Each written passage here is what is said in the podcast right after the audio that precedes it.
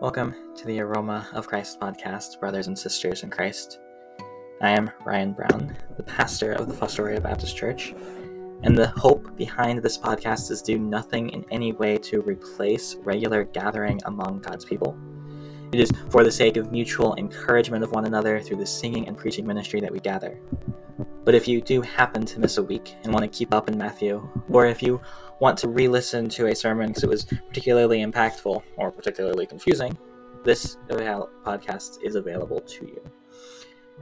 And so we continue on the Aroma of Christ sermons from the pulpit of Fostoria Baptist Church.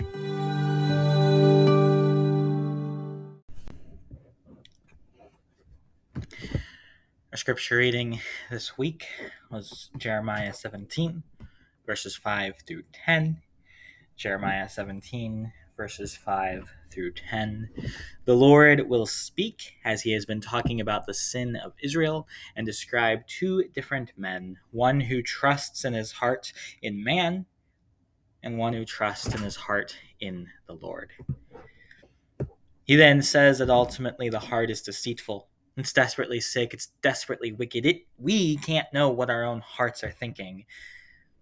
But the Lord, and we could add from elsewhere in Scripture, the mm-hmm. Lord alone is the one who tests the heart. The Scripture reads, Thus saith Yahweh, Cursed be the man that trusteth in man, and maketh flesh his arm and whose heart departeth from the Lord. For he shall be like the heath in the desert, and shall not see when good cometh, but shall inhabit the parched places in the wilderness, and a salt land and not inhabited. Blessed be the man that trusteth in the Lord, and whose hope the Lord is. For he shall be as a tree planted by the waters, and that spreadeth out her roots by the river and shall not see when heat cometh. But her leaf shall be green, and shall not be careful in the year of drought, neither shall cease from yielding fruit. The heart is deceitful above all things, and desperately wicked. Who can know it? I, the Lord, search the heart. I try the reins even to give every man according to his ways and according to the fruit of his doings. Matthew 22, verses 15 through 22. We return today to our Matthew series with the hope that over the course of the next four weeks, we'll have hammered in, among other things, one key point that Jesus Christ, wisdom incarnate, cannot be trapped or tricked. And that begins with the first question. Matthew 22, verses 15 through 22. Then went the Pharisees and took counsel how they might entangle him in his talk. And they sent out unto him their disciples with the Herodians, saying, Master, we know that thou art true and teachest the way of God in truth. Neither carest thou for any man, for thou regardest not the person of men. Tell us, therefore, what thinkest thou? Is it lawful to give tribute unto Caesar or not? But Jesus perceived their wickedness, and said, Why tempt ye me, ye hypocrites? Show me the tribute money. And they brought unto him a penny. And he saith unto them, Whose is this image and superscription? They say unto him, Caesar's. Then saith he unto them, Render therefore unto Caesar the things which are Caesar's, and unto God the things that are God's. And when they had heard these words, they marveled, and left him, and went their way. Yahweh God, our Father, we do ask that today we would be left with this same marveling, this same amazement and awe. That you, by your Spirit, would cultivate in us a right understanding of the wonder and majesty of your Son. And so we may behold your glory in the face of Jesus Christ. Lord, direct us to see it Direct us to rejoice in it and allow it to lead us to faith, repentance, and acceptance of the grace that you alone can provide. And so, Lord, we pray. In the name of your Son, Jesus. Amen.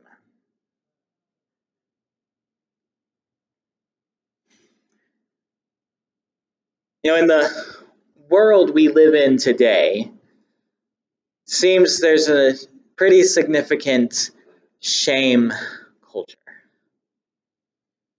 Perhaps it could be described on the online forums as cancel culture.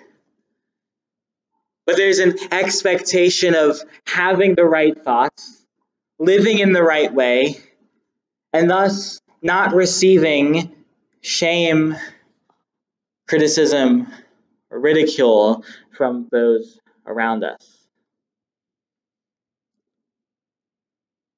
Really, it's not just an outside problem, nor is it really a significant timely problem. Seems that we've always, as human beings, been wired in some ways to be heralded in to think the right way, to have the right thoughts, and thus not be in danger of shame based off of not dotting the right I's or crossing the right Within a church example from several centuries ago, we could think about Martin Luther as an Augustinian monk living in constant feel of shame, constant feeling of nakedness before God because he couldn't handle the monastic vow and the monastic way of life, couldn't handle this supposedly religious right way of doing things correctly. Earlier than him, Anselm felt much the same. I think we feel it. Perhaps we feel it in having to remind ourselves that the people around us are not our gods. That we don't need to feel shame and embarrassment because they disagree with something that's happening. Or perhaps we feel it because we know we don't measure up. We know that God's standard is impossible to reach. We can't have perfect obedience so we can struggle with shame.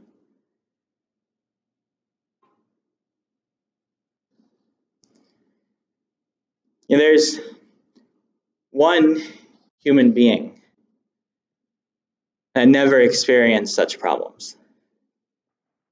My guess is that he's the only one who has the situation of not feeling that shame from the pressure of his peers and living up to expectations of other people or of God. And it comes to be on display as the Pharisees come up and try to trap that one person, that one human being, Jesus Christ. So, our text and narrative today begins with a test, a trap, a question. Our first scene, our first part is verses 15 to 17, which again, we remember reads like this Then went the Pharisees and took counsel how they might entangle him in his talk.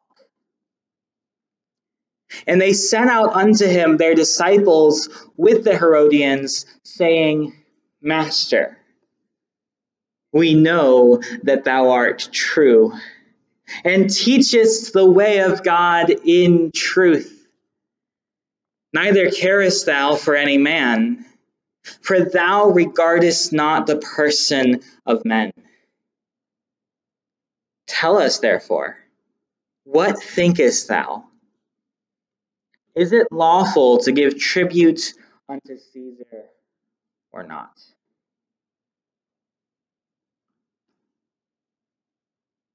Let's note first in this passage that the hostility, the tension is increasing as the time goes on. The Pharisees have been upset with Jesus for a while. Now they're taking counsel together. And they're trying to do something that's going to entangle him, that's going to trap him in his word, in his speech. The word in the flesh. They're trying to find a way to trap him within his word and speech. So they don't even go and try to do this themselves, but instead send some of their disciples with the Herodians.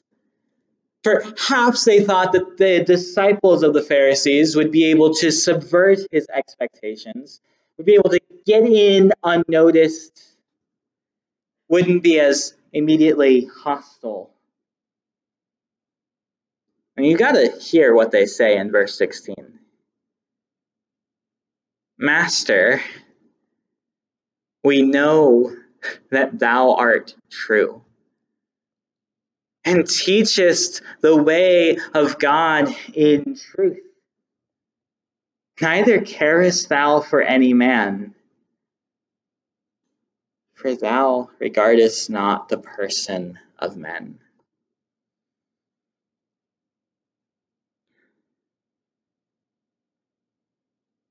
Do you see the tragic irony in what's happening here. These Pharisees, disciples, and Herodians are coming up to Jesus and commending him for his sincerity, for his genuineness. They're commending them for the very sincerity that they lack in their commendation of him.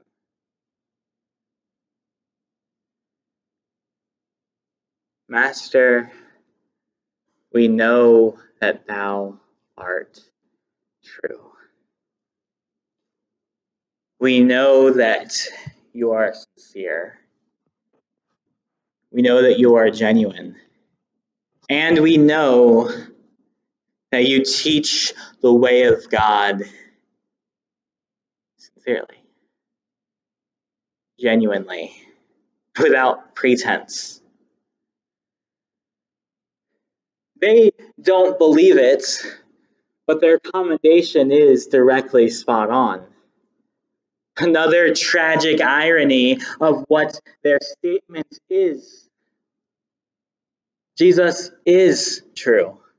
He is sincere. He does teach the way of God sincerely.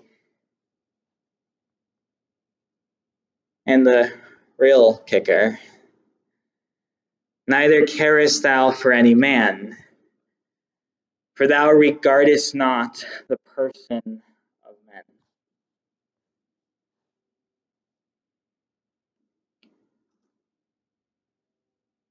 It could have been translated, You do not look on the face of men. You don't look at the appearance or the status of any particular man. You don't look at the face of man trying to court their favor and approval. You don't look at their face rather than their heart. You don't look at their face, thus being swayed by appearances, thus showing favoritism to those who are of higher status. You don't look to the face of men such that you're bound to live in such a way as to go according to the grain of expectations of those around you, or else you'll feel shame. You're not under the influence of peer pressure,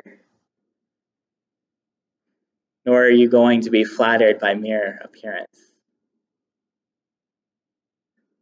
That's our Jesus. That's our Jesus not looking upon the face of men not being pushed around by status or courting approval. That's all in their efforts and attempt to butter him up, to get him to let his guard down, and thus answer the question incorrectly. And the question is is it lawful? Is it right is it underneath the Mosaic, the Sinai law correct to give tribute unto Caesar or not? Should the tax be given to Caesar or should we withhold it? We are Jewish after all.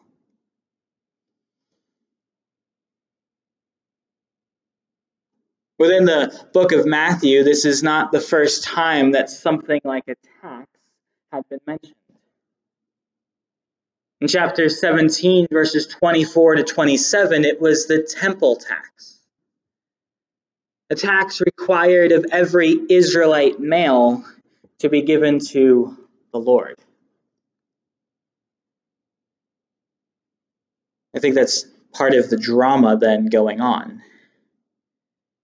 Jesus doesn't find himself obligated to pay the tax to the temple because he is a son, not a stranger. Is he going to feel the same way about the tax to Caesar? Is he going to show an allegiance and a loyalty to Caesar that he doesn't seem to be showing to the Lord? Maybe the better question is just simply they're trying to trap him into saying who is the real king. They're placing against them this two dual loyalties as if they are mutually exclusive. You can't do both. And they're maybe hoping that the crowd would get angry at him if he said, pay the tax to Caesar. We're almost certainly not popular. It was in the Bible that we learn of another person, a Galilean, who tried to conquer Rome and free Israel. If he says, don't pay the tax, then they can get him before Caesar as a traitor. His answers seem to put him in this corner. And if he doesn't answer, he shows himself to look on the face of men to care and worry about what people think. Is so many wrong answers that in fact would disprove what they have said about him in verse 16. But as we turn the page, as it were, as we keep going in the account, we find that he doesn't give any of those wrong answers. Instead, as John Sailhamer replies and explains, his reply only served to demonstrate his wisdom. So we get into verses 18 through 21 as Jesus provides his answer. But Jesus perceived their wickedness and said, Why tempt ye me, ye hypocrites? Show me the tribute money. And they brought unto him a penny. And he saith unto them, Whose is this image and superscription? They say unto him, Caesar's. Then saith he unto them, Render therefore unto Caesar the things which are Caesar's, and unto God the things that are God's.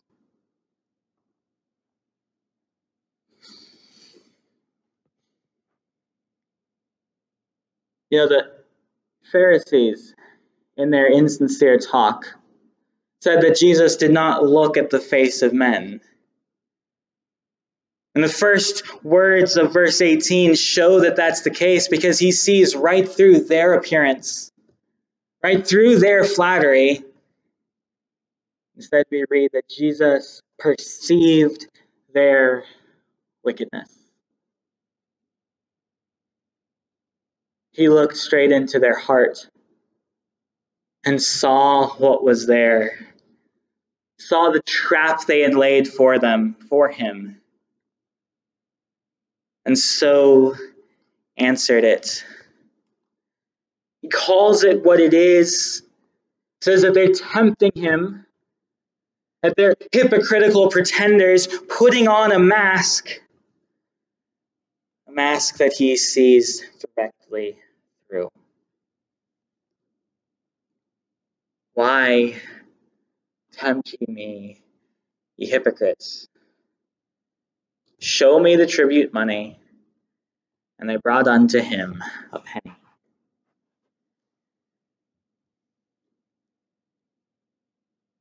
Here he asks for the money that pays this tax to Caesar. They bring unto him a penny, or perhaps more accurately, a denarius. They bring unto him this coin. And with the coin then in their hand, he then asks, Whose image, and superscription is upon it. They're able to answer Caesar's. There's something about the fact that it's Caesar that's written in pen on there, engraved within it, and Caesar's face that is impressed upon it that allows him to be able to say, This is properly belonging to Caesar. So give to him what is his. But in so doing, that doesn't mean that that taxes means you're no longer being loyal to God. Caesar wants your money. God wants something more than that. Give to God that is God's.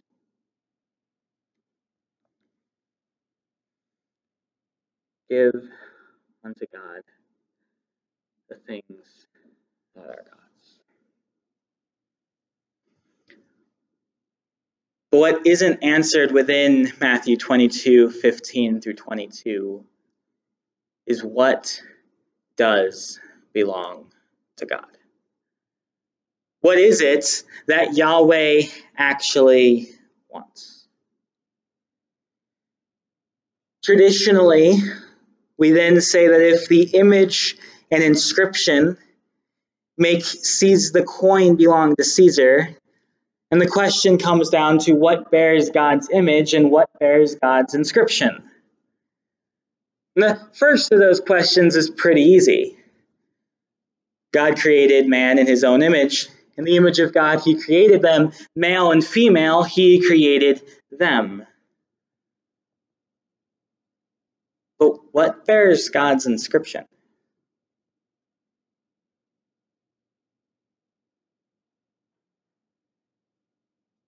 Not a significant theme, not something that's very obvious. So maybe we're supposed to see something about how redeemed, saved humanity has written upon their hearts the law of God.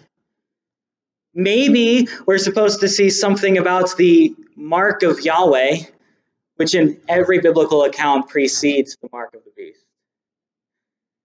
Maybe we're supposed to see something about that reality of the mark of Yahweh upon the hand or the forehead. Or maybe there's something else that we're supposed to see that we're supposed to be giving back unto God. You know, there's two verses that talk about giving to Caesar this tribute. The first one, the word is a pretty simple word meaning give. That's in verse 17. Here in verse 21, it's a different word. Adds a prefix before it, says something along the lines of give back or give what is due.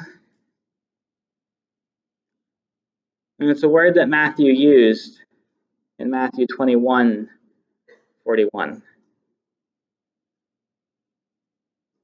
Look with me at Matthew 21 41. Jesus is giving the parable of the tenant farmers. The farmers have killed the son. They refuse to give the fruit of the vineyard to the Lord. They refuse to honor the status of the son. And the Lord has just asked, the Lord Jesus has just asked, what will happen to those tenant farmers? And the Pharisees provide this answer Matthew 21 41.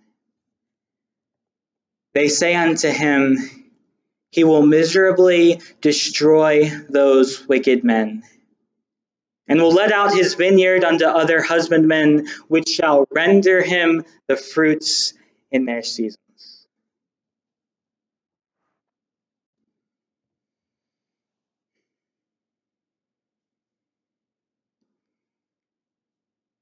The point remains much the same. God does command giving, not because he wants our money. He wants our hearts. He wants the fruit of obedience coming from a change of heart. Jesus doesn't look at the face of men in terms of being influenced by them. He also doesn't look at the face of men in order to find those who please him or not. He's ultimately looking at our hearts. He doesn't want our money for its own sake. He wants us to give as a point of saying where our treasure is, there our heart is also. He wants us to give as a token of a deeper heart loyalty to Him. And the same thing can be said about our service and our time. The same thing can be said about anything He commands. C.S. Lewis explains it right. Christ says, Give me all. I don't want so much of your time and so much of your money and so much of your work. I want you, all of you.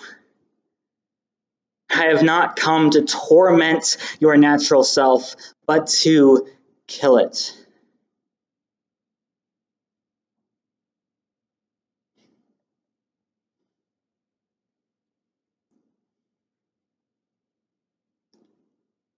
brothers and sisters. He wants us wholly committed, wholly devoted to Him. He doesn't look at our appearance, He tries our heart. He knows what is there, and He desires to transform it into complete loyalty to Him.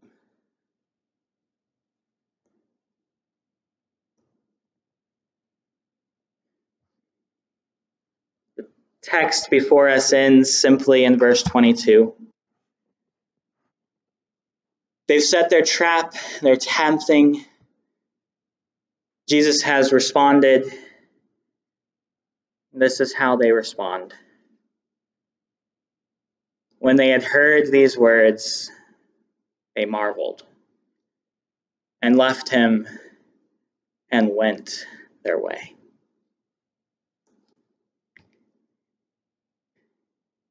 If you're keeping score on a scoreboard, the score is Jesus 1, Pharisees 0.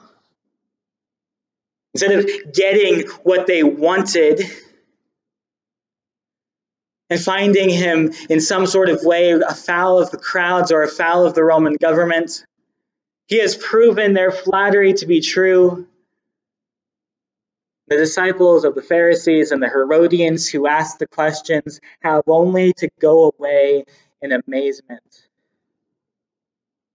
Standing in complete marveling, astonishment, and awe, and Jesus saw through their ploys, looked into the heart, and explained the way of God again, truthfully, sincerely, and beautifully about what God required.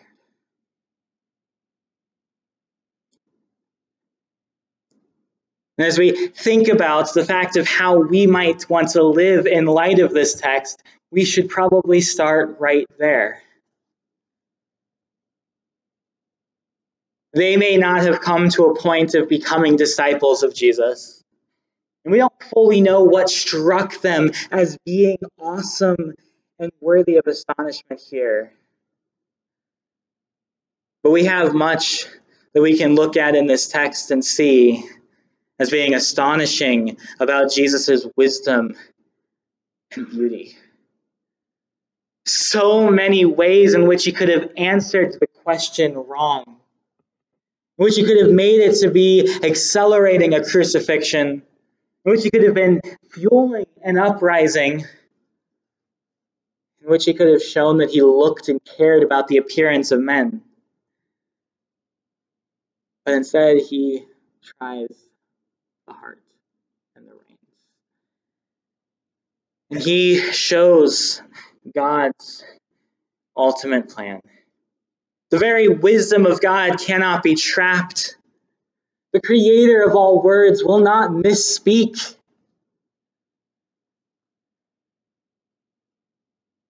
So we have reason to stand in awe, amazement, and astonishment at all that he has done and will do.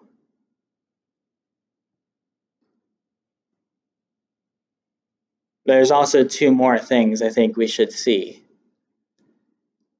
It's a warning and an encouragement. The warning is that he does not look at the face of men to be swayed by appearances. The warning is that he's not tricked by our external performances. This whole passage is in an increasing conflict with the Pharisees who believed that what they were on the outside mattered and would be significant. But Jesus is not swayed by such appearances. Any external obedience, any dotting every I and crossing every T, even when it comes to obeying the words that are included in this book, will not satisfy Christ, will not satisfy God, will not cover over the wrongs, the sins that we have done. No external tracking on of any righteousness is going to change the heart of sin, heart of stone, and heart of depending upon man that is within us. The only way for that to be so that we avoid the fiery punishment of hell, but instead rejoice in the presence of our Savior forever, is to come to Jesus Christ. Because he died so as to transform hearts, to take out the heart of stone and give a heart of flesh, to give to us the Spirit, and indeed to write upon our hearts His law, so that then the obedience comes from a heart of loyalty and a heart of love, and not a heart of trying to achieve and accomplish on our own.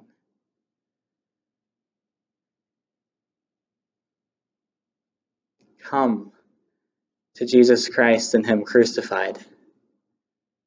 Turn from the sin, turn from any external righteousness, any desire to put things on the outside that cohere with the Word.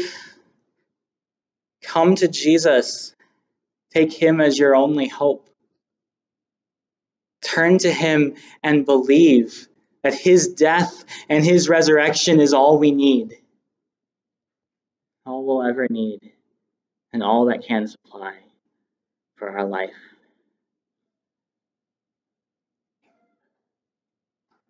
It's the warning to the insincere who simply worry about the outside.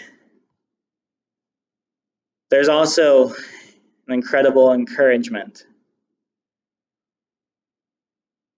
Jesus, as we talked about, is potentially the only human being who never experienced or whoever got over experience for those other than him.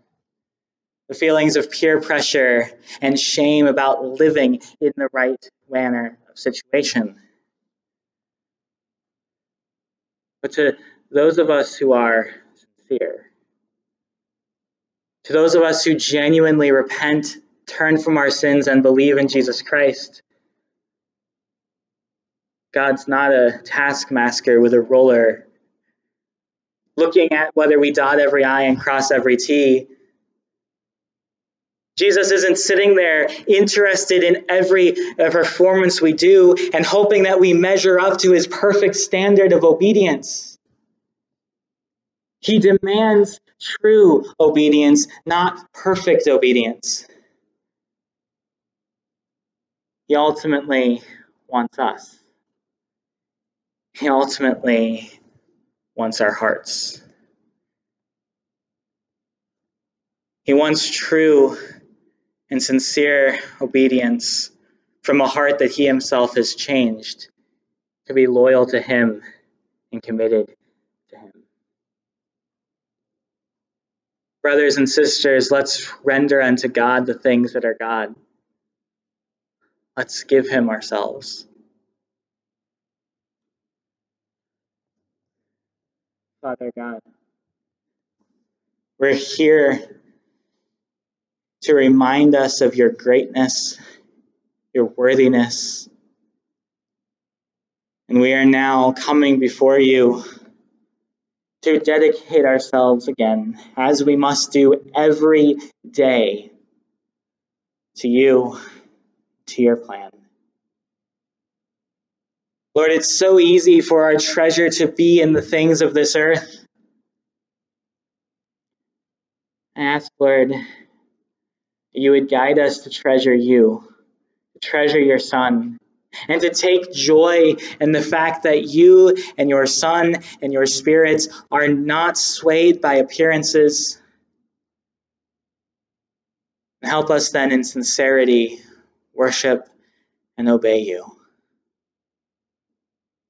And I pray, Lord, in Jesus' name, amen.